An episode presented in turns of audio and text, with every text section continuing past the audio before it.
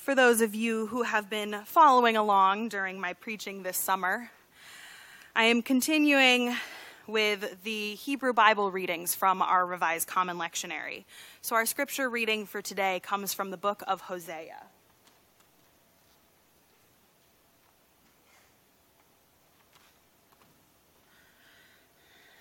Hosea is one of the 12 prophets, um, the prophets from the book of the 12 in the Hebrew Bible. He's the first one.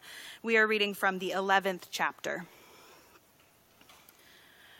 When Israel was a child, I loved him, and out of Egypt I called my son.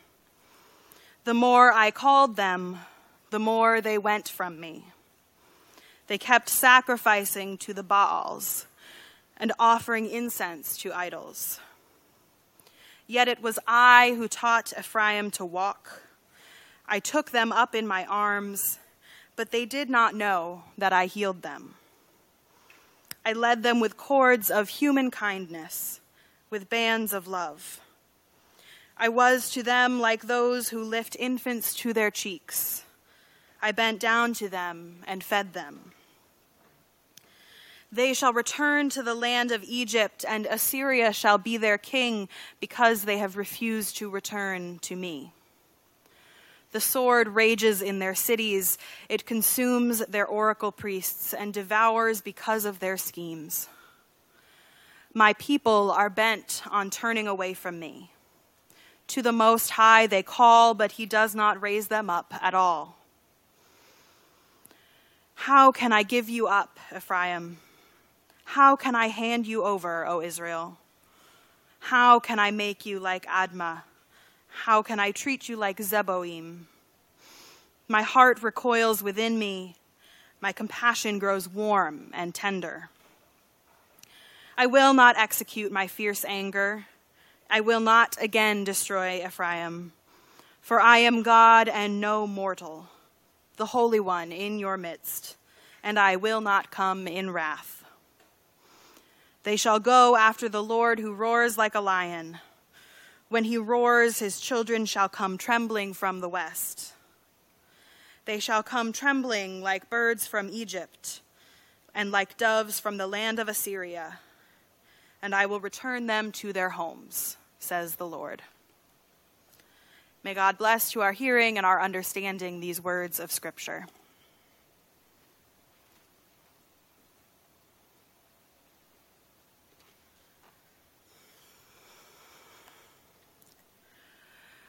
When you hear the name God, what image do you immediately think of? What characteristics or metaphors? How do you picture God? How would you describe God to someone who asked? Does anyone have images that come immediately to mind?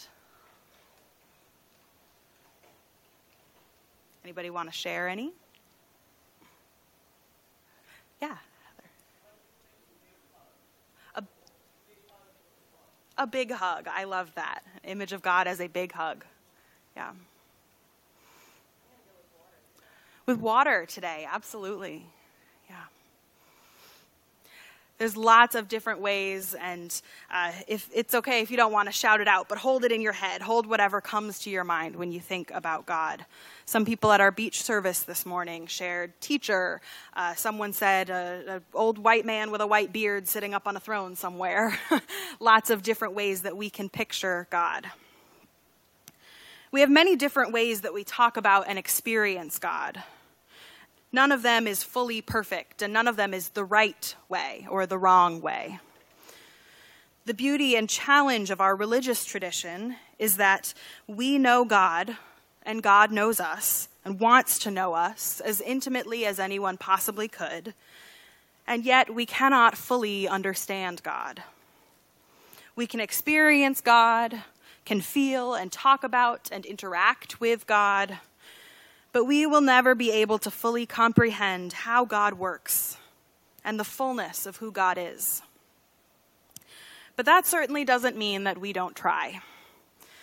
At its purest form, the Bible is a whole library of different books written by people across time and across space, trying to put into words an indescribable experience of a truly unfathomable God. Human language, as beautiful and capable of artistry as it is, is ultimately incapable of encapsulating God. God doesn't fit into our books of the Bible. God is bigger than our words, bigger than our language, bigger than our capacity to speak and write. Add in the challenge of translation, that we are not reading their, these texts in the original language they were written in, and it becomes even clearer that the picture of God that we have in the Bible is holy but incomplete. Luckily for us, however, God is a good teacher. God knows we cannot fully understand, but God wants to be known to the extent that is possible. So, through the work of those who wrote our scripture, God provides us with metaphors to better understand. Psalm 23 says, The Lord is my shepherd. Isaiah 64 says, We are the clay, and you, God, are our potter. Psalm 18 reads, The Lord is my rock, my fortress, and my deliverer. My God is my rock in whom I take refuge, my shield and the horn of my salvation, my stronghold. And I'm sure you all can think of plenty more. They are present all throughout the Bible. All the ways that God appears to the people, all the ways that Jesus speaks about God and the kingdom of God in his parables. Our scripture is full of these diverse images for God. They create this web of understanding that is complex and intricate. Some of the metaphors that the Bible uses for God may resonate well with you, and others might not. Some might even make you uncomfortable. In her book, Battered Love, scholar Renita Weems writes of the benefit of metaphors in Scripture, that they, quote, teach us how to imagine what has previously remained unimaginable. But as Weems explores in her book, some of the metaphors that we read in Scripture or use commonly in our churches have the potential for great harm. Her book focuses on those that, taken out of context or believed too literally, could condone or even encourage abuse. One such example might be the idea of self sacrifice, as it is highlighted in our passion narratives around Lent and Easter, and I know uh, David and Vanessa and I have preached on this throughout this year. The idea that glorifying suffering can possibly allow some to mandate suffering as holier than resistance. According to Weems, the problem is that when metaphors stop being metaphors or devices that point beyond themselves, then they become the actual literal understanding. Weems says that thinking metaphorically also entails holding in tension with one another the similarity and dissimilarity of two things. These metaphors only work insofar as we see and acknowledge that they are imperfect. The image is not the thing itself. Any one metaphor we use to understand God is not God. In the book of Hosea, the first of the minor prophets, God condemns Israel for its idolatry and its unfaithfulness to God. That's mentioned even in the passage I just read, talking about Israel abandoning God and praying to the Baals. The language that begins the book several chapters earlier is harsh, perhaps one of the harshest in the prophetic corpus. In fact, Hosea was an option in last week's lectionary too, but I couldn't bring myself to preach on it because the language is so uncomfortable, even offensive. The primary metaphor used there is of Israel as an unfaithful wife, and God as a betrayed husband forced to punish his wife's transgressions. That language is violent and vile, especially for those who have had to experience intimate partner violence, whether directly or indirectly, the idea of God as a husband inflicting a supposedly deserved violent punishment on his wife is absolutely horrific. But Hosea is a complicated book. Here, the passage I just read takes a sharp turn away from that hard imagery. And instead, we're looking at God as a parent. There is beauty in the tender language that God uses here, speaking through Hosea. God reminisces like a parent remembering poignant mo- moments in their relationship with their child. nurturing, unconditional love, compassion despite the child's flaws and mistakes, yearning for closeness from the very depths of the soul, promises of infinite mercy, where just a few chapters earlier there were assurances of punishment and destruction. How could we have two such conflicting images for God in the same book? The differences here are clear. Like Weems says, we have to hold in tension the similarities and the differences of the metaphors we use for God and what we know to be true of the real God, our God, who we know. What stands out to me as a constant across these images, across all the varied metaphors that we have for God, is the emphasis on relationship.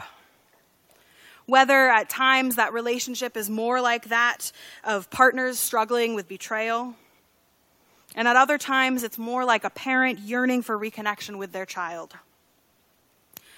But in all cases, God is in relationship with us. We can use metaphors of relationships we have with other humans, but none of them will completely fit.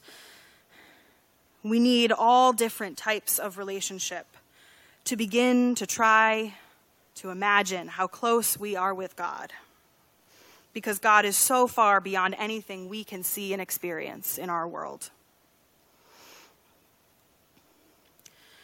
We participate in our traditions, our scriptures.